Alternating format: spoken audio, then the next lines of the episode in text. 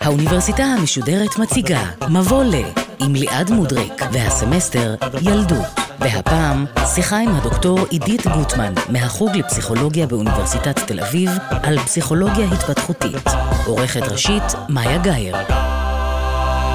שלום לכם, אתם על מבוא לילדות באוניברסיטה המשודרת, ואם תחשבו על זה, אחד הדברים המופלאים ביותר שקורים לכולנו הוא האתגר ההתפתחותי. איך הופכים תוך שנים ספורות מיצור חסר ישע שישן, בוכה ואוכל פחות או יותר, לאדם קטן שמסוגל לפעול במרחב, לדבר, ליצור ולשנות את הסביבה. התהליך המדהים הזה עומד במרכז התוכנית שלנו היום, שמוקדשת לפסיכולוגיה ההתפתחותית של הילד, ואיתנו דוקטור עידית גוטמן מאוניברסיטת תל אביב, שלום לך. שלום.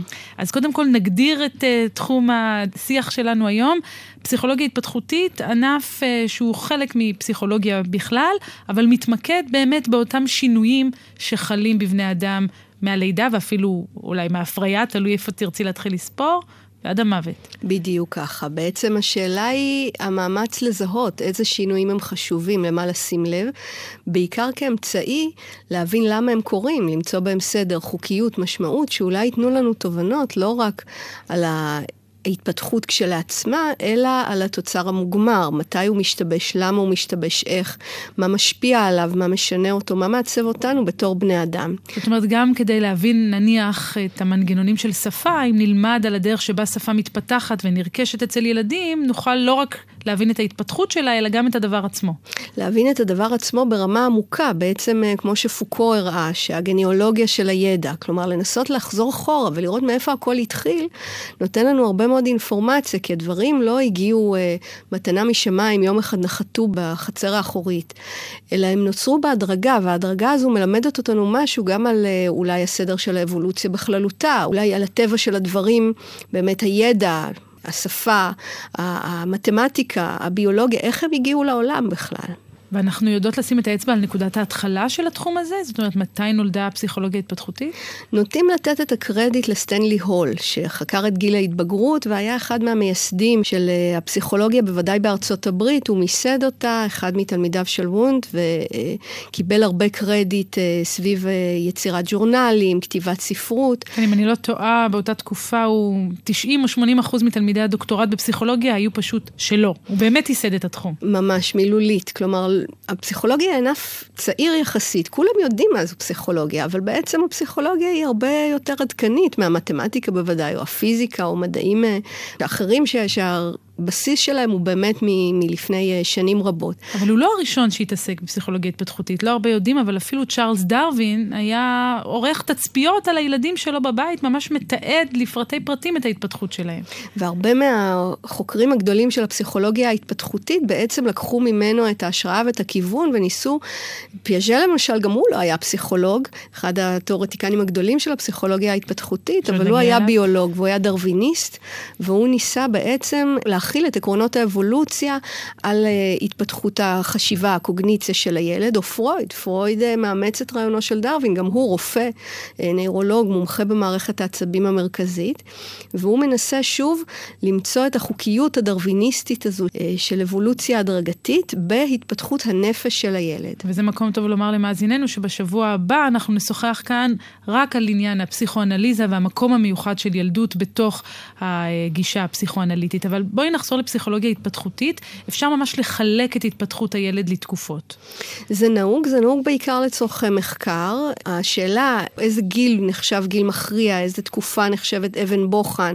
הנורמות ההתפתחותיות עוזרות לנו בעצם אה, לעשות את העבודה של אה, לזהות סטיות, עבודה שהיא גם פרקטית ביסודה. כי כיום למשל אנחנו יודעים שאם ילד אחרי גיל שנתיים אינו מדבר, לא רכש שפה, זו סיבה להתערבות. כלומר, אנחנו יודעים היום יותר ויותר יותר על אה, חלונות קריטיים, על תקופות קריטיות להתפתחות של יכולות מסוימות, ועל החשיבות של עבודה עם הילד בתקופות האלה, המסוימות. אחת השאלות המרתקות בעיניי בכל התחום הזה של פסיכולוגיה התפתחותית היא תורשה מול סביבה. זאת אומרת, עם מה אנחנו נולדים, עם מה אנחנו נכנסים לעולם, וכמה הסביבה מצליחה לעצב אותנו בתוך הדבר הזה. אז בואי באמת אה, ניגע בשאלה הזאת שרבים רואים בה ממש ליבת התחום הזה של פסיכולוגיה התפתחותית. השאלה הזו מאוד מאוד הפרטה את המחקר בפסיכולוגיה התפתחותית. היא נתנה מצד אחד את התיאוריה אה, הפרוידיאנית באמת, הפסיכואנליטית, שהיא מאוד נייטיביסטית ביסודה. תיאוריות כמו תיאוריית המזג, הטמפרמנט, תיאוריות שמאוד התמקדו בגוף, בביולוגיה, בגנטיקה, בתור התשתית לדברים, הדיספוזיציה שמכתיבה את עתידך. פרויד אמר, אנטומיה היא גורל, כלומר, מה שהגרלת בגנים שלך, זה מה שינבא למה תהפוך. אה, וקריאת התגר הגדולה של הבביוריזם, של האסכולה ההתנהגותנית אה, בפסיכולוגיה, בעצם הייתה על הרעיון הזה, והם הגדירו כמטרה לגיטימית יותר מבחינתם של הפסיכולוגיה, לבחון אה, את השינויים שהם תוצאה של הסביבה, את השינויים שהם תוצאה של התנסות. ובכך שהם התמקדו בתחום הזה, הם גם נתנו לנו הישגים מדהימים, כמו התפתחויות של תיאוריית הלמידה, של עיצוב התנהגות, טכניקות שהן גם טיפוליות, כמו CBT, בעצם שורשיהן בעימות הזה, האם אנחנו נולדים ככה, או שאנחנו גדלים להיות כאלה. אנחנו יודעים היום שתינוקות נולדים עם אה, מנעד יכולות הרבה יותר רחב ממה ש... נהוג היה לחשוב, המחקר בשנים האחרונות ממש נראה כאילו יש איזושהי תחרות להראות אילו יכולות מתוחכמות ילדים בני שלושה חודשים וחמישה חודשים מגלים. החוקרים גם מפתחים שיטות מתוחכמות יותר ויותר לגלות, להפיק את המידע מהנבדקים הסרבנים האלה שלא מתקשרים כל כך יפה. בעצם ההתמקדות היא פה היא בקשב. האם התינוק מפנה יותר קשב למצבים מסוימים או לאחרים? ברמה הכי בסיסית התברר ככה למשל שבניגוד לתיאוריה הרווחת, תינוקות לא רואים צבעים של תינוקות. כלומר, צבעי פסטל, כחול ורוד רכים, הם בדיוק הצבעים שתינוקות אינם מסוגלים להבחין בהם, ואת זה הראו על ידי כך שהציגו להם את הצבע הזה, עד שהם השתעממו יפה יפה וכבר מיצו אותו. ואז החליפו בלי שהם שמו לב לגוון אחר. והתברר שהם בכלל לא מרגישים בהבדל, כלומר, כנראה הם לא ראו מלכתחילה אף אחד משני הצבעים הללו, אין לנו לפחות סיבה מוצקה להאמין שהם אכן הבחינו ביניהם.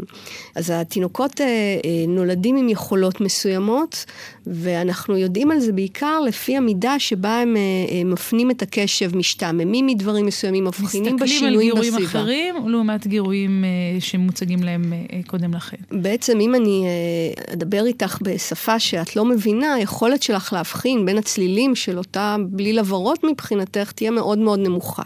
לעומת זאת, אם זו שפה שאת דוברת, יהיה לך קשה שלא להגיב למילים שנאמרות, בעיקר אם יש להם כמובן משמעות מבחינתך.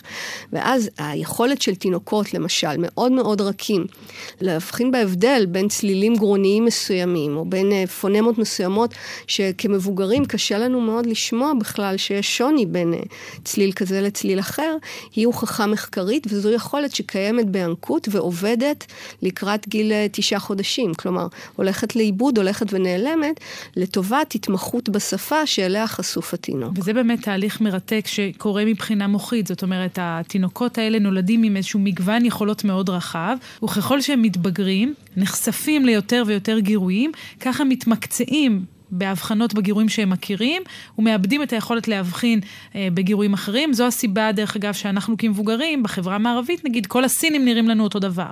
זה לא כי הם באמת נראים אותו דבר. מצוין, ומחקרים ישראלים למשל מראים שתינוקות שגדלים בסביבה מעורבת של אה, אתיופים אה, אה, אה, ולבני עור, הם אה, לא מאבדים בעצם את היכולת הזו של הבחנה בין אה, אנשים כהי עור לאנשים בהירי עור. בשונה מאנשים שחשופים בינקות רק לסוג מסוים של אה, גזע למשל, שהם באמת מאבדים פיזית את היכולת המוחית שלהם להבחין בין הניואנסים האלה. אז הנה אנחנו נוגעות בחשיבות המכרעת של סביבה.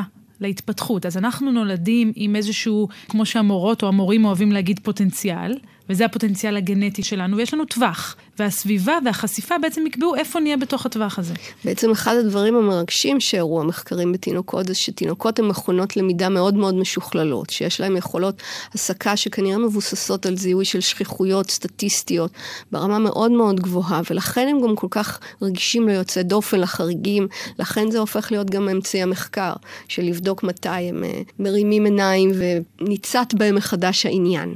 אז באיזשהו מקום תינוקות ואחר כך גם ילדים, הם לומדים יותר טוב מאיתנו.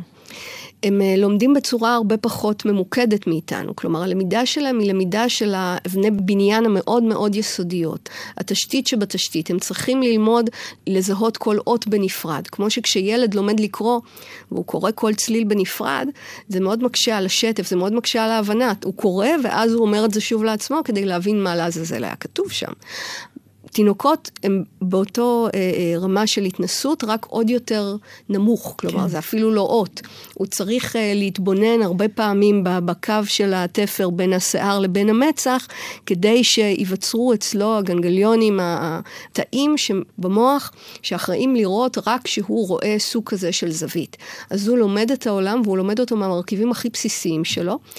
אבל הוא שקוע בעולם הזה, כלומר הוא שקוע עדיין בחוויות החושיות, וקשה לו מאוד לתת לזה פשר, לתת משמעות, כלומר מרוב עצים קשה לתינוק לראות את היער. ופה יש באמת את התרומה הגדולה של הפסיכולוגיה ההתפתחותית להבנת תופעות כמו אוטיזם למשל, שהילדים שסובלים מאוטיזם, בדרך כלל מה ש... מניחים, אחד ההסברים לתופעה הקשה הזו, זה שהם לא מאבדים את היכולת להבחין בין כל הסוגים של כל הצלילים בעולם.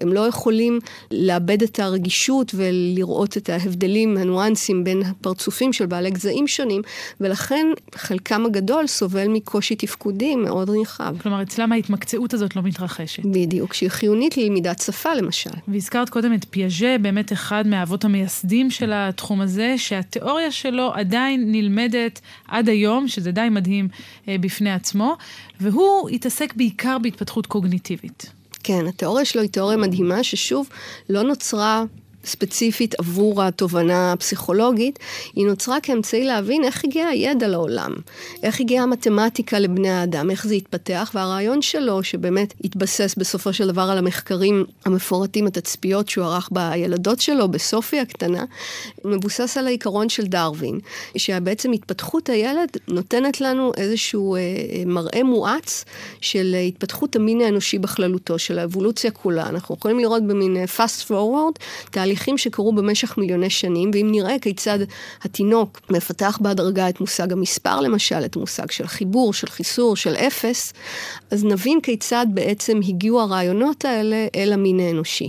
אבל בסופו של דבר זה יתרגם לתיאוריה על התפתחות של ילדים, והוא מציין שלבים ממש פרטניים בהתפתחות, ובכל שלב, לפי פיאז'ה, יש קפיצת מדרגה ביכולת המנטלית של הילד. כן, בדיוק ככה. הוא מציין אבני דרך שנבנות בהדרגה, לא מופיעות יש מאין, הן נבנות בתהליכים הדרגתיים של הטמעה והתאמה, אבל בסופו של דבר הם מצטברים לאיזושהי מסה קריטית שעוזרת לילד לפתח תיאוריה חדשה. פיאז'ט צדק בצורה כנראה מאוד מאוד דרמטית בתובנה שלו שתינוקות אכן מנסים ללמוד, הם אכן מכונות למידה, מדענים קטנים, ו... התפיסה שלה הייתה שהם כל הזמן בונים תיאוריות, שהם כל הזמן מנסים להבין את עולמם. והתיאוריות שהם בונים הן תיאוריות שנהיות משוכללות יותר ויותר, מתיאוריות מאוד פשטניות, מאוד שטחיות, מאוד כוללניות ולא די טובות, שלדעתו אפיינו למשל עמים קדומים, תרבויות פרימיטיביות, הם הולכים ומפתחים תיאוריות יותר טובות, יותר מתוחכמות, יותר רגישות למקרי קצה, שמסבירות בצורה איכותית יותר ומאפשרות להם לנבא ולשלוט טוב יותר בעולם סביבם. אחד הדברים המעניינים שהוא מראה זה שבשלב מסוים לפחות, ילדים פשוט חושבים אחרת. זאת אומרת, מה שלנו ברור, שאם אנחנו ניקח אה, ביסקוויט ונחצה אותו לשניים, אז יש לנו ביסקוויט אחד חצוי לשניים ולא שני ביסקוויטים, זה לא משהו שהילדים בהכרח תופסים ומבינים בשלב הזה. בעצם הילדים עדיין לא אה, גיבשו את התיאוריות שלנו, שאנחנו גיבשנו, ואחרי שהתרגלנו אליהן, הן נהיו לנו מובנות מאליהן. אנחנו כבר לא רואים אותן, כמו שדג לא מבין שהוא בתוך מים, אנחנו לא מבינים שאנחנו חיים בתוך תיאוריה. אם אני יושבת עכשיו מולך והרגליים שלך מוסתרות, אני מניחה עדיין שהן שם. אני לא אומרת, טוב, הן לא שם, כנראה את פלג גוף עליון שמרחף פה באוויר. כלומר, המסקנה הזו של התינוק, שיותר הגיוני, שיותר יעיל, התיאוריה שלו, שאולי עדיין יש לך רגליים, ופשוט אני לא רואה אותן, אבל הן שם למרות שאני לא רואה אותן, היא תיאוריה, היא מאה אחוז תיאוריה. אי אפשר לדעת שמשהו שם אם אתה לא רואה אותו, או מרגיש אותו, או שומע אותו. אבל התינוקות שלא יצרו את התיאוריה הזו יכולים מאוד להיבהל כשאימא יוצאת מהחדר, כי היא נעלמה וחבל הם אהבו אותה. הם יכולים מאוד להתרגש כשמבוגר עושה להם קוקו ומסתיר את הפנים, כי הפנים שלו נעלמות, מבחינתם זה מופע קסמים מאוד בזול. בגיל יותר מאוחר, מה שנראה מבחינה חיצונית, כלומר מראית העין, הופכת להיות התיאוריה המרכזית. הם לא יכולים לעשות את ההבחנה בין מה שהם רואים לבין מה שישנו, וכך אם משהו משנה צורה, הוא פתאום דבר חדש, הוא דבר אחר. בעצם זה על פניו נראה מאוד הגיוני. אם אני לוקחת אה, כוס של מיץ פטל ומכניסה אותה לפריזר, ואחר כך פותחת את הפריזר ויוצא משם אה, אה, קרטיב, אז יכול להיות, וזה מה שתיאוריות, אה, שחברות פרימיטיביות יותר אולי ניחו, שזה איזשהו קסם, איזשהו כישוף. מישהו איכשהו שינה והפך את הנוזל הזה לקרח, משהו שנראה אחרת לגמרי ו- ומרגיש אחרת לגמרי.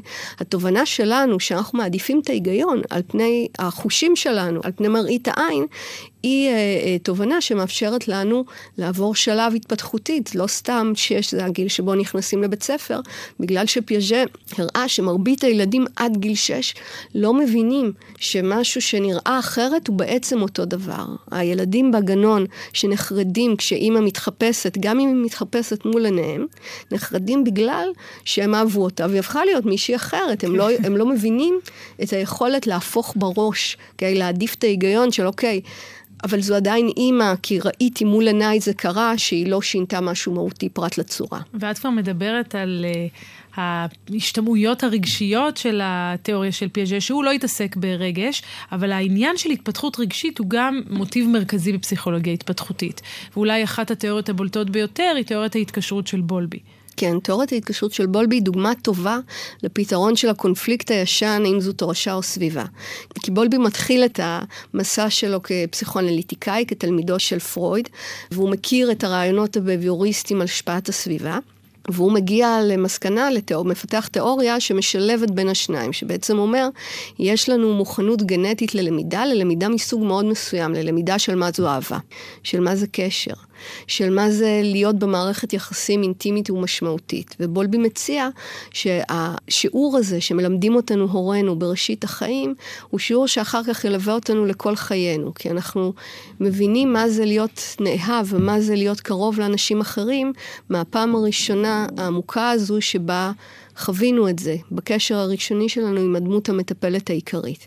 כך ששפת האם מבחינת בולבי היא לא פחות משהיא השפת דיבור, היא השפה של מה זה אומר להיות קרוב, להיות נאהב, להיות אינטימי.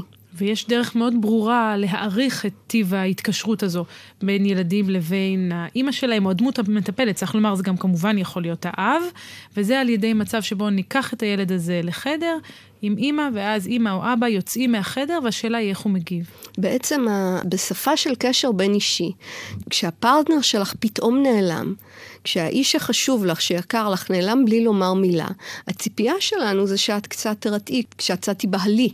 וזה גם מה שאנחנו רוצים לראות, שילדים אה, נכנסים אה, למשחקייה או אפילו לטיפת חלב, והאימא פתאום יוצאת ומשאירה אותם לבד במקום לא מוכר. אנחנו רוצים שזה יפריע להם, אנחנו רוצים שהם יחפשו אותו, שהם... חרדת הנטישה הזו, שהיא ממצא אוניברסלי, היא משהו שאנחנו רוצים לראות אצל ילדים בגילאים הרכים. מצד שני, כשהאימא חוזרת, אנחנו רוצים שהוא יירגע שוב, כי בעצם התקשרות היא תיאוריה של ויסות. היא עוזרת לך לשלוט ברגשותיך. אתה מרגיש בטוח אם אתה יודע שיש מישהו שאוהב אותך. גם אם לא תקבלי מאה במבחן, אימא שלך עדיין תאהב אותך, וזה נותן הרבה מאוד ביטחון.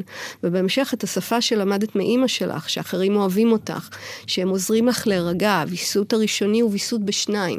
תינוק שבוכה צריך מישהו שירגיע אותו, אחר כן. הוא, הוא לא יודע עוד להירגע לבד, וכשהוא יודע שיש לו את היד המלטפת הזו, הוא כבר מסוגל אחר כך ליצור קשרים שהוא מצפה מהם לתת לו את אותו סוג של אה, עוגן רגשי, של בסיס בטוח, והוא שואב מהם ביטחון, כי את יכולה לשבת בתוכנית רדיו ולהילחץ, ואיך דיברתי ומה עשיתי, ולדעת שעדיין בבית יש לך את מי שאוהבים אותך ויאהבו אותך גם אם uh, תתפתחי ותגידי את המילה הלא נכונה. אז אני רוצה לראות אצל ילד שהוא מתחיל לבכות כשאימא הולכת, אבל לא פחות חשוב מזה, שהוא נרגע כשהיא חוזרת. כן, למעשה הצליחו לשחזר אה, מחקרים בגילאים צעירים עוד יותר, מספיק שהאימא שיושבת מול תינוק בסלקה, לובשת לפתע פנים קפואות, פני פוקר, התגובה של הילד למצב הזה היא תגובה כאילו האימא עזבה את החדר. והיכולת שלו... צריך לומר, היא מפסיקה להגיב, היא קפואה לגמרי, לא משנה מה הילד עושה, האימא קפואה לגמרי, ואני שוב מרגישה צורך לומר, רק בהערת אגב, באמת ברוב הניסויים האלה משתמשים באימהות אה, ולא באבות, אבל אין כאן הנחה, לפחות מבחינת שתינו, אני מניחה, אה, שאבות לא יקבלו אותה תגובה כמו שאימהות, אה, בהנחה שמדובר באבא שנמצא בבית ויש קשר חזק בינו לבין הילד. זה אפילו לא חייב להיות אב, זה לא צריך להיות מישהו עם קרבה ביולוגית. דמות מטפלת ראשונית. זה יכול להיות דמות ראשונית. מטפלת עיקרית בוודאי, ומשוודיה הולכות ומצטברות הראיות לכך שאם אבות נשארים בבית לטפל בילדים ולוקחים את התפקיד הדומיננטי, כל הנתונים שצוינו תקפים גם לגביהם. אבל זה באמת מדהים כשחושבים מה קורה לילד בשנות החיים הראשונות שלו. אמרנו קודם, הוא לומד לדבר, הוא לומד לזוז וללכת, הוא לומד גם אה, מה המקום שלו מול ילדים אחרים. דיברנו, הוא לומד לווסת את עצמו ולהבין מה זאת אהבה ומה זאת משפחה ומה הם מערכות יחסים. הוא גם מתחיל להבין אם הוא בן או בת. זה אחת התובנות החשובות שמנחילים לנו, באמת עוד לפני שיצאנו לאוויר העולם. יש ניסויים אה, מרתקים שמראים שבעיטות של עובר, אם חושבים שזה בן, אז אה, מייחסים את זה לכדורגלן עתידי, ואם זו בת, אז היא כועסת, או עצבנית, או מקנאת במשהו. וצריך לומר, אגב, בהקשר הזה שאנחנו נעשה כאן אה, שיחה בדיוק בעניין הזה, שתעסוק במגדר וילדות וייצוגים מגדריים, ואיך הדבר הזה משפיע על הדרך שבה ילדים תופסים את עצמם. ואת אומרת, כבר עוד בעוברות אנחנו רואים את הסטריאוטיפים האלה נכנסים לפעולה. חד משמעית. ניסויי uh, תינוק X המפורסמים, הלבש תינוק בבגד בצבע כחול, ואנשים ייגשו עליו, ירימו אותו, יניפו אותו באוויר ויגידו, אתה כדורגלן. הלבש אותו בבגד גוף ורוד, את אותו תינוק בדיוק, ויערסלו אותו, יחבקו אותו, יגידו לו כמה הוא עדין ויפה. כלומר, השאלה של תורשה מול סביבה ביחס להתפתחות המגדרית, היא שאלה מאוד מאוד רלוונטית, כי כנראה שלא פחות משיש הבדלים הקרומוזומים, יש הבדלים בסביבה, ובמה היא מלמדת אותנו שראוי שבנים ובנות יעשו. אבל סביב גיל הגן באמת בנים ובנות מבינים שהם בנים ובנות, זה לא בהכרח אומר שהם מבינים שהם יגדלו להיות מבוגרים, אבא או אימא או גבר ואישה. הם מבינים הרבה לפני זה. אחת המילים השכיחות ביותר שילד שומע, יותר כנראה מאת השם שלו, זה את המגדר שלו, את התווית המגדרית שלו. ילד יפה, ילדה יפה, זו התגובה שתינוקות מקבלים, זו אחת המילים המוקדמות בלקסיקון של אה, פעוטות. התובנה של ילדים לגבי מה זה אומר, איזה תפקידים באים עם זה, עד כמה זה קבוע, עד כמה זה הפיך, היא הבנה שנבנית בהדרגה, ושוב, היא רוויה גם בתפיסות החברתיות של מה באמת אה, ראוי שכל מגדר יעשה, גם ביכולת הקוגניטיבית שלו, כמו שציינו, כי אם ילד לא מבין שקרטיב הופך ל...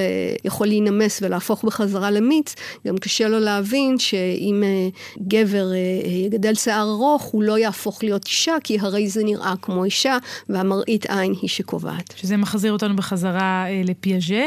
אז דיברנו על התפתחות קוגניטיבית ועל התפתחות רגשית וגם על התפתחות מגדרית, כמובן הכל על קצה המזלג, כי אי אפשר להכניס פסיכולוגיה אה, התפתחותית רק ב-25 אה, דקות, אבל אני רוצה גם שננסה לחשוב יחד על התפתחות זהות, כי תיאורטיקן חשוב מאוד, נוסף בפסיכולוגיה התפתחותית הוא כמובן אריקסון, שזה מרכז הליבה של התיאוריה שלו.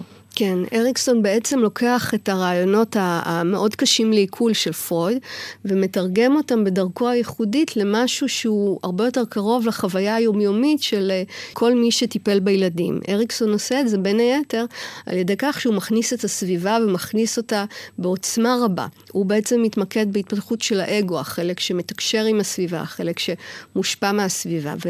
ובמילה וחצי, התיאוריה של אריקסון גורסת שהתפקידים שהחברה מצפה מאיתנו למלא, הם בעצם מגדלים את הזהות שלנו. אנחנו גדלים לתוך התפקיד. כל מי שהפך להיות הורה מרגיש את זה, ש, שבהתחלה אתה שואל את עצמך, אני הבייביסיטר, מתי יבוא מישהו שייקח אותו? שמישהו קורא, האחראי האמיתי. שואל, מי זאת האימא הזאת? ואת לא מבינה שמדברים עלייך. בדיוק. התחושה הזו שאוקיי, אבל אני עוד לא באמת יודעת איך לגדל אותו. זה שהוא שלי, זה לא אומר שאני שולטת בטכניקות המתבקשות, או שאני יכולה לקבל את האחריות הגדולה הזו. כן. התפקיד, אתה גדל לתוכו. אתה לומד לפתח בתוכך תכונות אישיות מסוימות שקשורות לזה.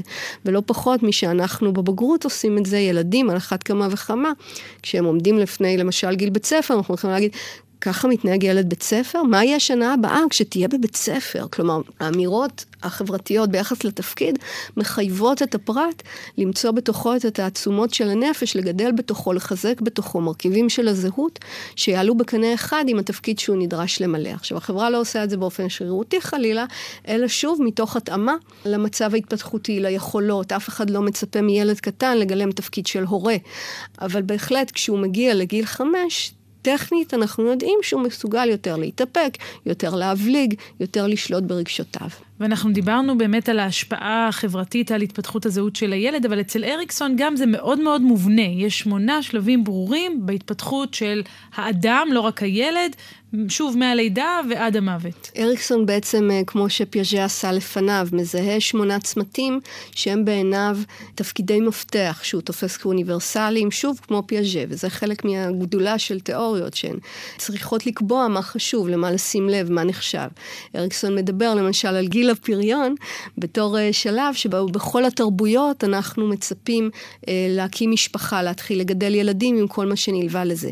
הוא מדבר על סביבות גיל 6 בתור הגיל שבו מתחילה הכניסה לשוק העבודה, גם בתרבות שלנו, ששוק העבודה מחייב לדעת קרוא וכתוב, אבל גם בתרבויות אחרות, ששוק העבודה מחייב דברים אחרים, והילד הופך לשוליה בגיל הזה. ואולי שלב קריטי אצל אריקסון, הוא אמנם לא ממש חלק מהמנדט שלנו כאן בסמסטר הזה שעוסק במבוא לילדות, כי זה הקצה או המעבר, הוא גיל ההתבגרות, שבו באמת האדם, הילד המתבגר או האדם הצעיר, המבוגר הצעיר, צריך למצוא את הזהות שלו, והוא בחיפוש, הוא ממש מחפש. כן, בעצם היכולת uh, לשמור על מרכיבים מהילדות, ויחד עם זאת uh, להתאים אותם אל העתיד, ולתת מקום גם לתפקידים עתידיים בתור איזשהו uh, uh, מגדלור שמושך אותך אליו, איזשהו מגנט שמושך אותך קדימה, זה אתגר גדול מבחינת אריקסון של, uh, של התפתחות האדם.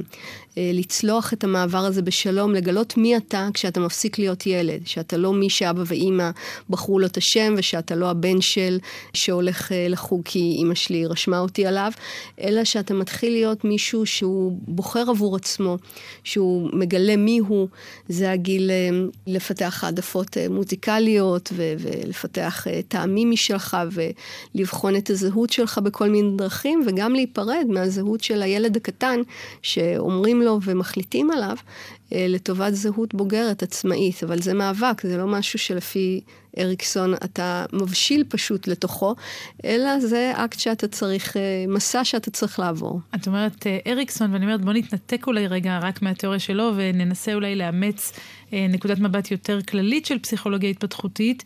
אמרת להיפרד מהילד. אז יש קץ לילדות? זאת אומרת, פסיכולוגיה התפתחותית שמה שם קו גבול ואומרת, מכאן הוא כבר לא ילד?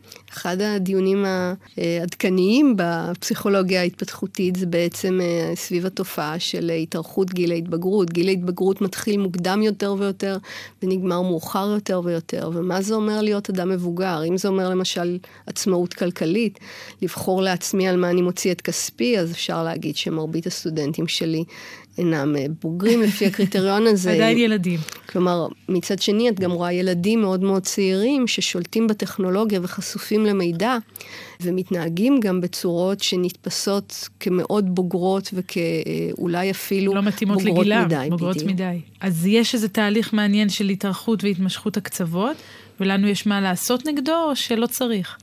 קשה לעשות uh, משהו נגד השינויים התרבותיים. Uh, ניל פוסטמן uh, הציע שבעצם התופעה של הילדות כולה הייתה איזשהו שלב ביניים בהיסטוריה של המין האנושי, ושמרגע שמהפכת המדיה האלקטרונית הנגישה את הידע והפכה כל מכשיר סלולרי למשהו שיכול להעביר לך אינפורמציה, היכולת שלנו להגביל ילדים, להדיר אותם, להפריד אותם כמעמד נפרד, שונה מהמבוגרים, ששומרים עליו יותר, או שמגנים עליו מפני אינפורמציה. אינפורמציה מסוימת בעצם הלכה לאיבוד. אז אין ילדים יותר.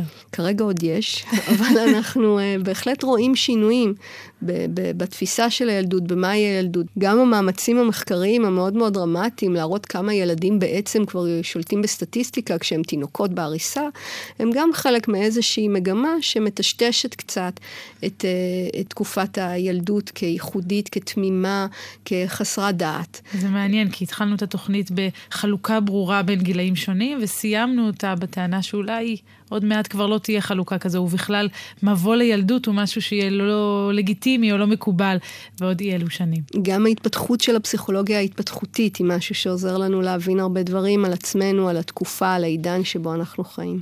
דוקטור עידית גוטמן, תודה רבה לך על השיחה הזו, ואנחנו ניפגש כאן גם בשבוע הבא לשיחה על פסיכואנליזה וילדות, ועל המקום המיוחד שיש לילדות בתיאוריה הפסיכואנליטית. תודה רבה. תודה לך.